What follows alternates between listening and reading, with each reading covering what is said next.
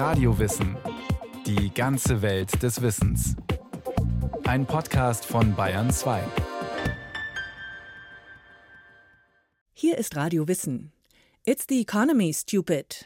Der frühere US-Präsident Bill Clinton hat diesen Ausdruck berühmt gemacht. Damit wollte er sagen, dass es vor allem auf die wirtschaftliche Situation im Land ankommt, ob ein Präsident wiedergewählt wird oder nicht.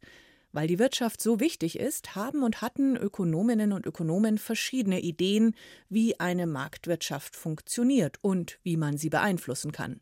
Maike Broska mit ein paar grundlegenden Wirtschaftstheorien des 20. Jahrhunderts.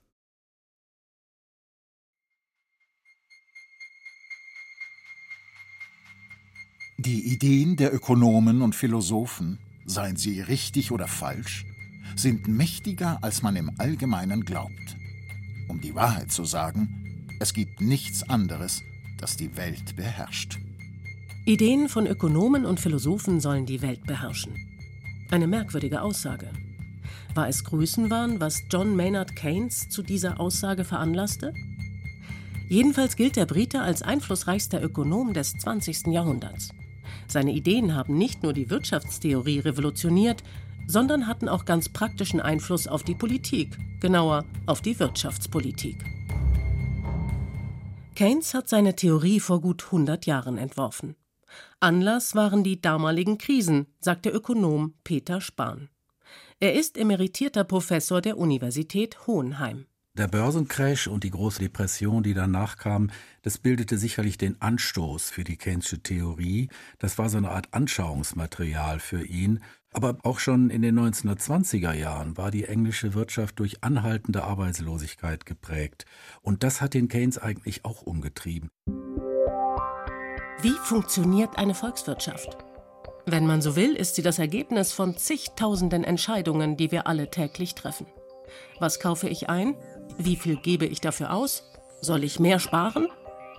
Oder von der Warte von Unternehmerinnen und Unternehmern aus betrachtet, zu welchem Preis biete ich meine Waren an?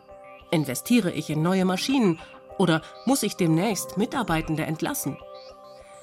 Ökonominnen und Ökonomen sind nun diejenigen, die verstehen wollen, wie das alles zusammenhängt. Das beschäftigte auch Keynes. Der Keynes kam zu der Einsicht, dass es gar keine überzeugende Theorie über die normale Funktionsweise der Gesamtwirtschaft gab. Und das hat ihn umgetrieben und ihn dann dazu gebracht, nach einigen Jahren dann seine allgemeine Theorie 1936 vorzulegen. Um zu verstehen, was Keynes Ideen so revolutionär machte, muss man wissen, wie man sich das Zusammenspiel in der Wirtschaft vorher vorgestellt hat. Es gab immer so die Idee, naja, die Volkswirtschaft reguliert sich selber. Das ist ja die Idee einer Marktwirtschaft. Wenn einzelne Märkte im Ungleichgewicht sind, wenn es irgendwie ein Überangebot von bestimmten Gütern gibt, dann vertraute man darauf, dass die Preise sich entsprechend anpassen. Und so funktioniert das gewissermaßen im Sinne einer Selbstregulierung. Ein Beispiel. Nehmen wir an, auf einem Markt ist das Angebot an Broten größer als die Nachfrage. Dann senken die Bäckerinnen den Preis, damit die Marktbesucher denken, oh, wie günstig, und ein paar Brote mehr kaufen. Am Ende sind trotz des übergroßen Angebots alle Brote verkauft, und für den nächsten Markttag backen die Bäckerinnen ein paar weniger. So regulieren sich Angebot und Nachfrage über den Preis, der Knappheit oder Überfluss signalisiert. Der Markt ist am Ende wieder im Gleichgewicht. Diese Art der Selbstregulation ist eine der grundlegenden Ideen von klassischen ökonomischen Denkern wie Adam Smith oder Jean-Baptiste Say. Keynes beobachtete allerdings, dass sich die Gesamtwirtschaft nicht unbedingt mit einzelnen Märkten vergleichen lässt. Und dann stieß er auf zwei zentrale Gegenargumente in Bezug auf den Glauben, dass sich das alles gesamtwirtschaftlich selbst reguliert. Eines seiner Argumente bezog sich auf den Arbeitsmarkt. Die Arbeit ist, wenn man so will, die Ware, die auf diesem Markt angeboten wird. Der Lohn ist der Preis der Arbeit. Nach der klassischen Logik sinken die Löhne, wenn es Arbeitslosigkeit gibt, denn es gibt mehr Menschen, die Arbeit suchen. Die niedrigeren Löhne führen nun dazu, dass mehr Menschen eingestellt werden. Für die Unternehmen mag das erstmal Sinn machen, allerdings haben sinkende Löhne, gesamtwirtschaftlich betrachtet, auch noch andere Effekte, so Keynes.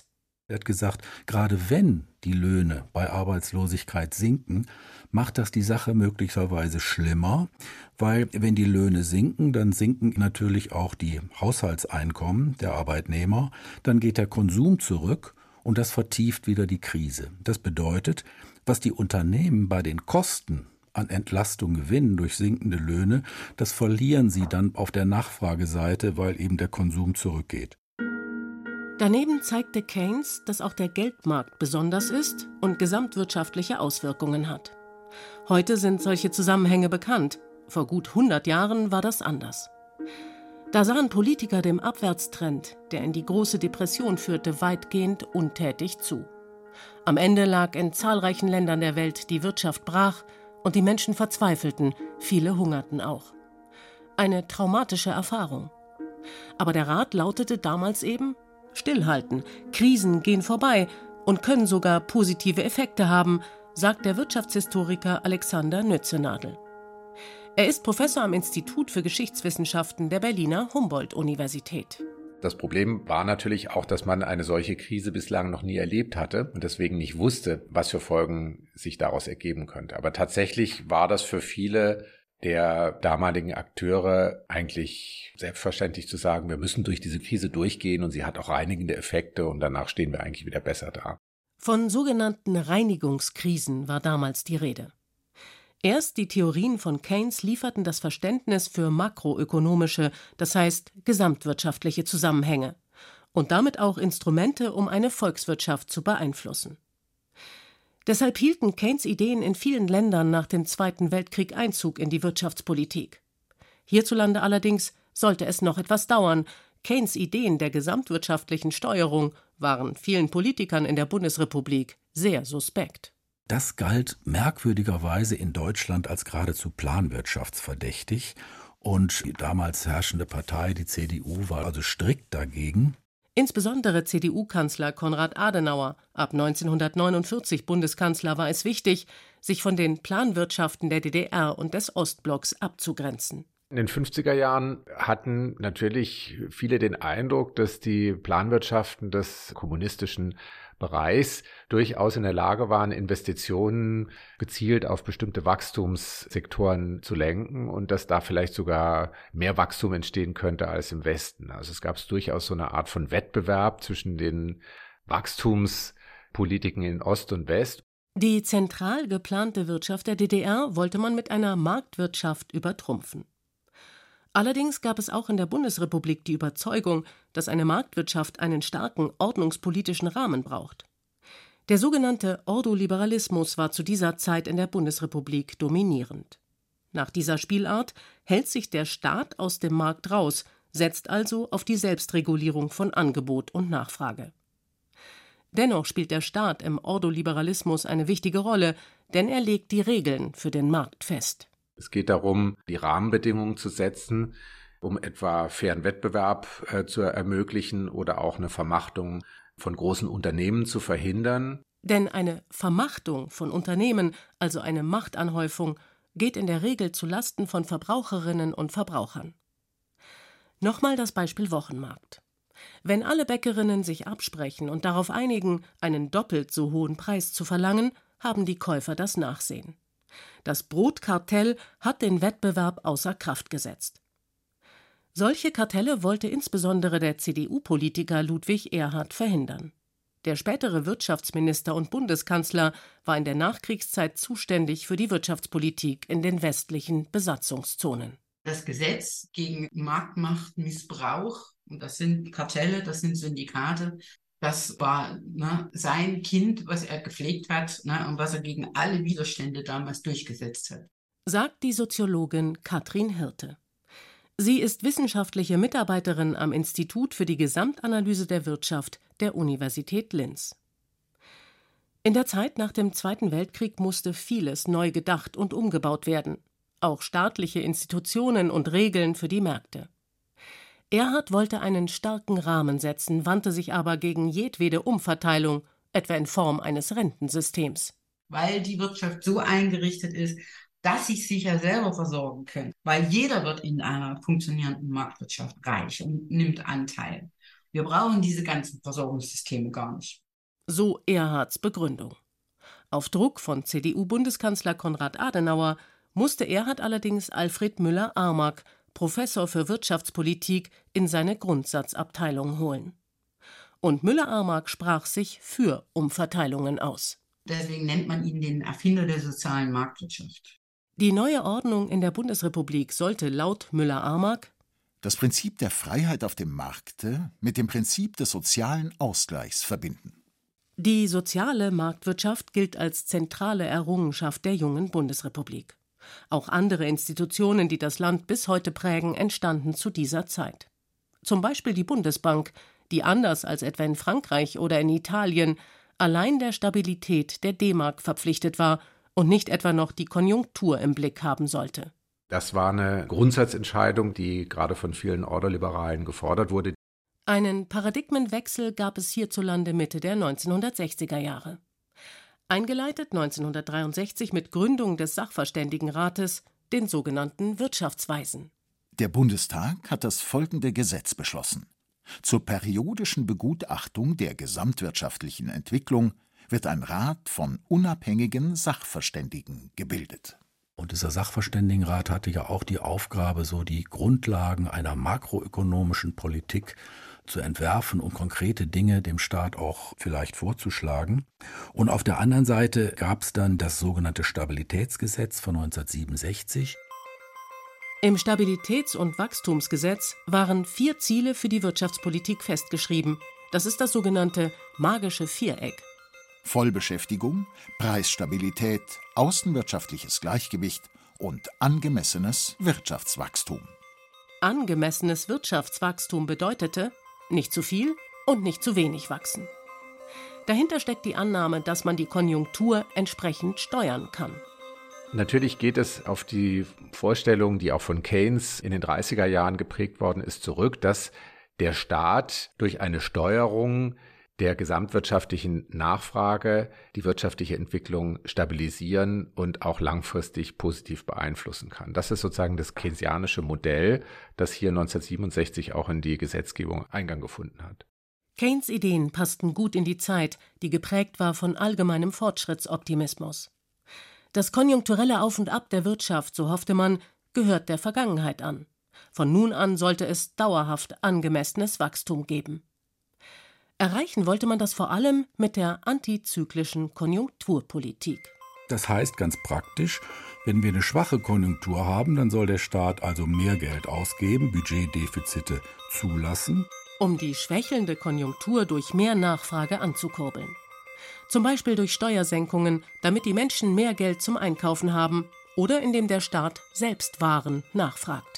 Aber in der Hochkonjunktur soll er gewissermaßen Kaufkraft stilllegen. Er soll also die Steuern vielleicht ein bisschen erhöhen und soll dazu beitragen, die Nachfrage zu bremsen. Ein schöner Plan. Allerdings kam schon bald Ernüchterung auf. Man merkte schon in den frühen 70er Jahren, dass äh, es sehr schwer war, alle vier Ziele gleichzeitig zu erreichen. Das hing damit zusammen, dass durch die Ölpreiskrise ein exogener Schock, ein Angebotsschock in die Wirtschaft getragen wurde, dem man durch eine Steuerung der gesamtwirtschaftlichen Nachfrage, und das ist ja der keynesianische Ansatz, überhaupt nicht mehr begegnen konnte. Durch die stark steigenden Ölpreise 1973 und 1979 gerieten viele Länder, auch die Bundesrepublik, in schwere wirtschaftliche Krisen. Die ohnehin schon hohe Inflation stieg weiter an. Man hat dann die berühmte Stagflation der 70er Jahre, wo also hohe Inflationsraten und ein stagnierendes Wirtschaftswachstum zusammen auftreten und damit auch diese ganze keynesianische Konzeption doch sehr stark in die Kritik gerät. Unter anderem, weil die keynesianische Politik die Inflation durch die zusätzliche Nachfrage tendenziell noch weiter verschärft. Hinzu kam, dass es zunehmend Einflüsse von außen gab, nicht nur in Form von exogenen Schocks wie der Ölpreiskrise, sondern auch in Form von internationalen Handels- und Finanzströmen, die immer weiter zulegten. In dieser Zeit kam es zum nächsten Paradigmenwechsel. Die Bundesbank hat im Grunde in den frühen 70er Jahren schon eine monetaristische Wende vollzogen. Ab 1973 und das hing natürlich mit der hohen Inflation zusammen. Der Monetarismus ist gewissermaßen der Gegenentwurf zum Keynesianismus. Hinter diesem Konzept steht vor allem der US-amerikanische Ökonom Milton Friedman. Der Monetarismus geht davon aus, dass es langfristig zum besten wirtschaftlichen Ergebnis kommt, wenn der Staat sich raushält. Also so diese kurzfristige Steuerung von Konjunktur, und das ist ja die Idee von Keynes, die lehnte man ab, sondern man sagte eben, nein, wir müssen eigentlich nur ganz langfristig die Geldmenge so wachsen lassen, dass es sich dem Wachstum der Realwirtschaft anpasst. Die Geldmenge sollte so gesteuert werden, dass es weder zu Inflation noch zu Deflation kommt. Denn sowohl sinkende als auch stark steigende Preise schaden der Wirtschaft, so die Meinung der Monetaristen. Darüber hinaus sollte die Wirtschaftspolitik aber möglichst wenig eingreifen und stattdessen auf die Selbstregulation der Märkte setzen. Diese Idee verfolgten ab 1976 auch die Wirtschaftsweisen, als sie den Begriff der Angebotspolitik in die Debatte einbrachten. Angebotspolitik bedeutet, dass man die Unternehmensseite langfristig stärkt. Was bedeutet das praktisch? Es geht darum, genügend Arbeitsangebot, genügend Bildung, genügend Forschung, genügend technischen Fortschritt, genügend Energie in der Volkswirtschaft zu haben, aber auch so schwierige Dinge zu fördern wie die Bereitschaft, unternehmerische Risiken zu tragen und anderes mehr. Der Fokus liegt also auf der Seite von Unternehmerinnen und Unternehmern. Wie das konkret aussah, war je nach Land verschieden. Wir unterscheiden bei der Angebotspolitik nochmal zwei Spielarten. Diese englische und amerikanische Variante ist im Grunde genommen so eine Art Deregulierungsstrategie oder man kann auch sagen Privatisierungsstrategie. Die These war, der Staat sei eigentlich eine Wachstumsbremse, seine vielfältigen Regulierungen würden die privaten Aktivitäten bremsen und man müsse den Staat aus vielen Bereichen zurückziehen. Bekannt für diese Spielart sind insbesondere die britische Premierministerin Margaret Thatcher und der US-Präsident Ronald Reagan. Aber auch in der Bundesrepublik wurden in den 1980ern und 90ern viele Märkte privatisiert, zum Beispiel der Telefonmarkt. Wir hatten ja in den 80er Jahren ja noch äh, das staatliche Telefon und das kann man sich heutzutage ja gar nicht mehr vorstellen, dass wenn man ein Telefon haben wollte, dann musste man einen Antrag stellen. Der wurde dann nach ein paar Monaten auch bestätigt. Und nach weiteren Monaten kam dann ein Techniker von der Post und stellte uns diesen staatlichen Apparat dahin. In der Bundesrepublik und mehr noch in Frankreich gab es aber auch noch eine zweite Spielart. Das ist dann so eine Richtung, kann man sagen, Angebotspolitik geht in Richtung von Industriepolitik oder vielleicht sogar in Planifikation. Das heißt, das ist die Idee, dass der Staat bestimmte Bereiche als zukunftsträchtig einschätzt und sich aktiv dafür einsetzt, dass die Firmen in diesem Bereich was machen. Also etwa heutzutage Halbleiterproduktion, Chipproduktion und so weiter. Ab 2008 dann die große weltweite Finanzkrise. Die Preise auf dem US-Immobilienmarkt brachen ein, Immobilienfinanzierer gingen pleite, das brachte auch viele Banken und Versicherungen in große Schwierigkeiten. Die Staaten spannten milliardenschwere Rettungsschirme auf und mussten in den Jahren danach teils selbst gerettet werden. Nicht wenige fragten sich danach, wie konnte das passieren?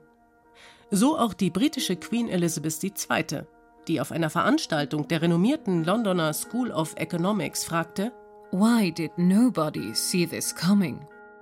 Ja, Warum hat niemand die Krise kommen sehen?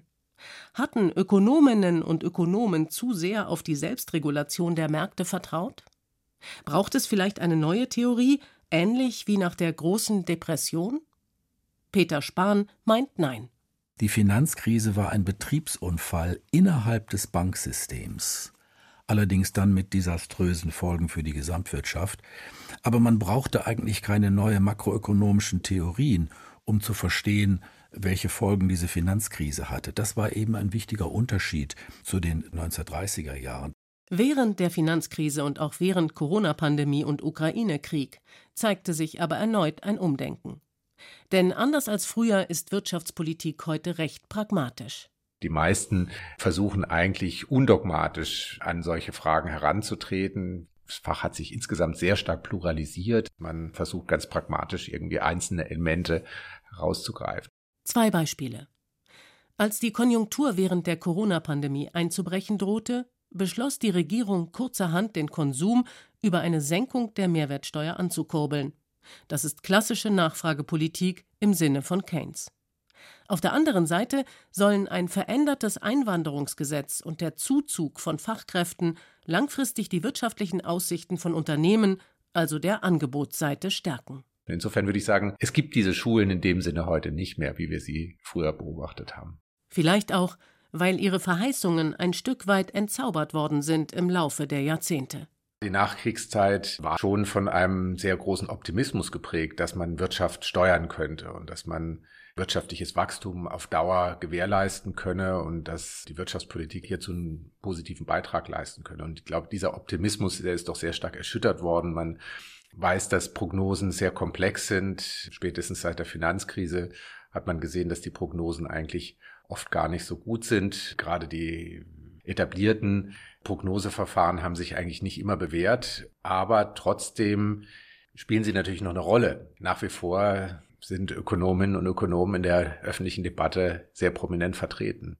Diese herausragende Stellung der Wirtschaftswissenschaften hat sich vor allem im Laufe des 20. Jahrhunderts herausgebildet, aus mehreren Gründen. Das hing zum einen damit zusammen, dass natürlich die Schwankungen in der Wirtschaft viel extremer geworden sind und dass damit auch große Krisen politische Systeme vernichten können und dass natürlich die Politik immer stärker auch von der Wirtschaft abhängt. Zum Beispiel von den Steuereinnahmen, die in Boomzeiten sehr viel höher ausfallen und damit mehr Gestaltungsmöglichkeiten eröffnen. Das war vor dem Ersten Weltkrieg noch nicht so sehr der Fall. Da waren die Staatseinnahmen ja viel geringer. Die Staatsquote war irgendwo bei unter 10 Prozent und das hat sich natürlich im Laufe des 20. Jahrhunderts verändert. Heute liegt die Staatsquote hierzulande bei rund 50 Prozent. Das bedeutet, die Staatsausgaben entsprechen etwa der Hälfte der Wirtschaftsleistung. Und nicht zuletzt machen Wähler die Politik für ihre wirtschaftliche Situation verantwortlich. It's the economy, stupid. Es kommt auf die Wirtschaft an, lautet ein geflügelter Satz, der das beschreibt. Politik und Wirtschaft sind also in mehrfacher Hinsicht eng miteinander verknüpft. Insofern ist es ein wechselseitiges Abhängigkeitsverhältnis, was sich im 20. Jahrhundert verändert hat im Vergleich zu früheren Epochen. Deshalb stimmt es schon irgendwie, was John Maynard Keynes gesagt hat. Es sind auch die Ideen von Ökonomen, die die Welt beherrschen. Seien sie nun richtig oder falsch.